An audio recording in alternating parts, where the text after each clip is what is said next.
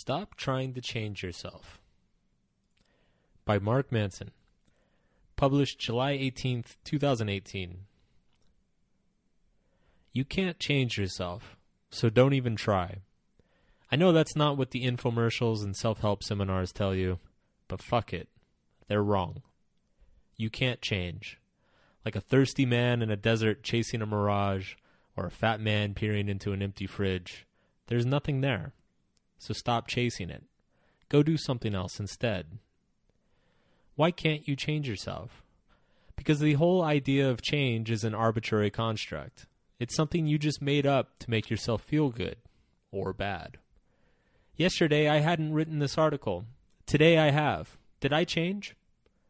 Both yes and no are correct answers, depending on how I define change. Technically, you are both always changing and never changing. It just depends where you draw the, the imaginary line. I could decide that changing myself means having a billion dollars. I'll then sit around beating myself up for not being able to change for the rest of my life. Therefore, that's not a very useful definition of change. Or I could decide that changing myself means not putting ketchup on my french fries. If that's the case, then change is pretty damn easy. But does my definition of change actually mean anything? Not really. When people lay around whining to their therapists and ex wives that they're finally going to change themselves, they are promising something imaginary and made up. If they used to lie and now they stopped lying, have they changed? Are they permanently and irrevocably fixed? Will they never lie again? And even if they don't, will it matter? Please tell us. Millions of pissed off ex wives would like to know. We don't know what changes because we don't know who the hell we are. If I wake up tomorrow and do the exact opposite of everything I do today, am I a changed person? Or am I simply the same person who decided to try something different? And more importantly, who fucking cares? I don't, and neither should you. Here's the problem with using the word change it gets your identity involved. And when you get your identity involved, you become really emotionally attached to imaginary things. You throw fits and beat yourself up and blame others and decide that you are, in fact, a worthless piece of shit who has no hope in this world. It's one thing to say, I want to start going to the gym every week. It's another to say, it's time that I finally change and become the type of person who goes to the gym every week. The first statement is simple you want to go to the gym, so you go. Or not. The second statement implies that to go to the gym, you must completely reinvent yourself and that raises the emotional stakes massively. If you succeed, spoiler, you won't, you'll gain this blissful feeling of being a new person, which will last until the next time you feel crappy and want to change again. If you fail, you'll chastise yourself for your irredeemable sloth. And that's the problem with getting your identity involved. If slash when you fail at something, you start thinking, maybe I'm kidding myself. Maybe I'm not one of those gym people. Maybe this just isn't for me. So why even try?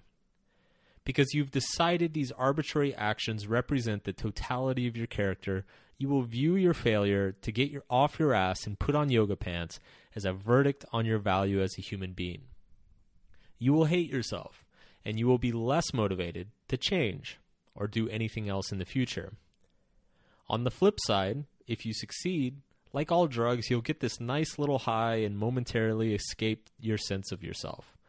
But soon that high will wear off, and you'll need to define for yourself a new type of change to accomplish, and you'll pursue that. You'll then become addicted to personal change the same way Eric Clapton was addicted to cocaine or Edgar Allan Poe was addicted to drinking until he passed out face down in a ditch. Here's a pro tip there's no such thing as a gym person. They're just people who go to the gym. Similarly, there's no such thing as a productive person. There are just people who do productive things fairly often. There's no such thing as a lovable person. There are just people who aren't selfish twats. It's not always about you. In fact, it rarely is. In The Subtle Art of Not Giving a Fuck, I wrote about the importance of maintaining an identity that is defined by as little as possible. That's because when we get our identities involved, when we decide that certain behaviors or events represent our worth as a human being, things get emotionally turbulent. And when things get emotionally turbulent, we tend to do really dumb shit. Instead, think of your life merely as a long sequence of actions and decisions. If you're like most people, many of these actions and decisions are suboptimal. And what most of us mean when we say we'd like to change ourselves is simply that we'd like to be slightly more optimal. For years, I hated mornings. Pretty much my entire life, I woke up late. This would cause a little snowball of shittiness in my life. I'd be behind on work all day. So then I'd have to stay up half the night working. Then I'd be tired and stressed out the next day. So I'd stay up even later the next night to try to catch up. By the end of the week, I'd be a wreck.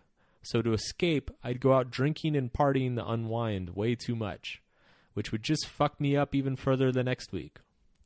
I still somehow managed to build a career. Don't ask me how. Answer was a small truckload of caffeine. But instead of recognizing that I did okay despite my own bad ha- habits, I instead made it about me. I made it part of who I was. I decided it was my identity. I said, yeah, I'm a badass. Fuck waking up early. Fuck sleep. I don't need that. Look at me, mom. I can work all night. And you can get away with that when you're 22, but you can't when you're 32. In my 30s, I began to struggle with productivity. I found myself tired all the time. And instead of recognizing my terrible habits, I told myself, well, I'm just not a morning person. Oh, I don't do that sort of morning routine stuff. Without me realizing it, this was tantamount to me giving up before I started. The times I'd try to get up early or to work out first thing or to eat a healthy breakfast, I'd struggle and immediately tell myself, see, this morning stuff isn't for me. Eventually, I had to get over myself. I had to decide that, you know what? I don't know who the hell I am or what I'm doing, but I do know that historically and scientifically and an- anecdotally, and anyone who's not an idiot knows that waking up early and starting the day off well is a nice, healthy way to live one's life. And so I did it. I removed my identity from it and just did it because it's a good thing to do. Now I get up early and I meditate. Well, usually. And eat something greenish and healthy and bang out a bunch of writing as soon as I possibly can. And does that make me a morning person? Does that make me a productive person? Who knows? Who cares? I don't. And it was by not caring that made it possible for me to do it. Keep yourself out of your decisions, because most likely it's not about you. Simply ask yourself Is this a good thing? Yes? Then go do it. Oh, you failed to do it? Is it still a good thing to do? Yes? Then go do it again. And if at any point you realize that it wasn't as good as you thought, then don't do it. End of story. Most of us who feel stuck in certain habits are stuck because we're emotionally embedded in unhealthy behaviors. A smoker doesn't just smoke cigarettes, they develop a whole identity around smoking. It alters their social life, their eating and sleeping habits, how they see themselves and others. They become the smoker to their friends and family. They develop a relationship with cigarettes, the same way you and I develop a relationship with a pet or favorite toy. When someone decides to change themselves and quit smoking, they are essentially attempting to change their entire identity. All of the relationships, habits, and assumptions that have gone into X years of doing a singular thing. No wonder they fail. The trick to quitting smoking, or to change any habit, is recognize that your identity, that elaborate mental framework you devised in your mind and labeled me, doesn't actually exist. It is arbitrary. It is a facade and it can be raised or dropped at will. You are not a smoker, you are a person who chooses to smoke. You are not a night person, you are a person who chooses to be active at night and sleep through the morning. You are not unproductive. You are a person who currently chooses to do things that do not feel useful. You are not unlovable. You are a person who currently feels unloved. And changing these actions is as simple as changing your actions one action at a time, forget labeling it, forget social accountability. In fact, research has found that sharing goals with others can often backfire. Forget making a big hoo ha ha about who you are, or what you are, or what the fucking Pope thinks about you. because he doesn't. And neither do the rest of us. And neither do you, for that matter. Your identity is this made up thing that you're emotionally attached to. It's a mirage in the desert, a ketchup bottle in an empty fridge. And the quickest way to change yourself is to realize that there's no real self to change. Hey, Mark here. I just want to give you one quick final message. If you enjoyed this audio, if you enjoyed the content, um, I have a free PDF short ebook that is available on my website.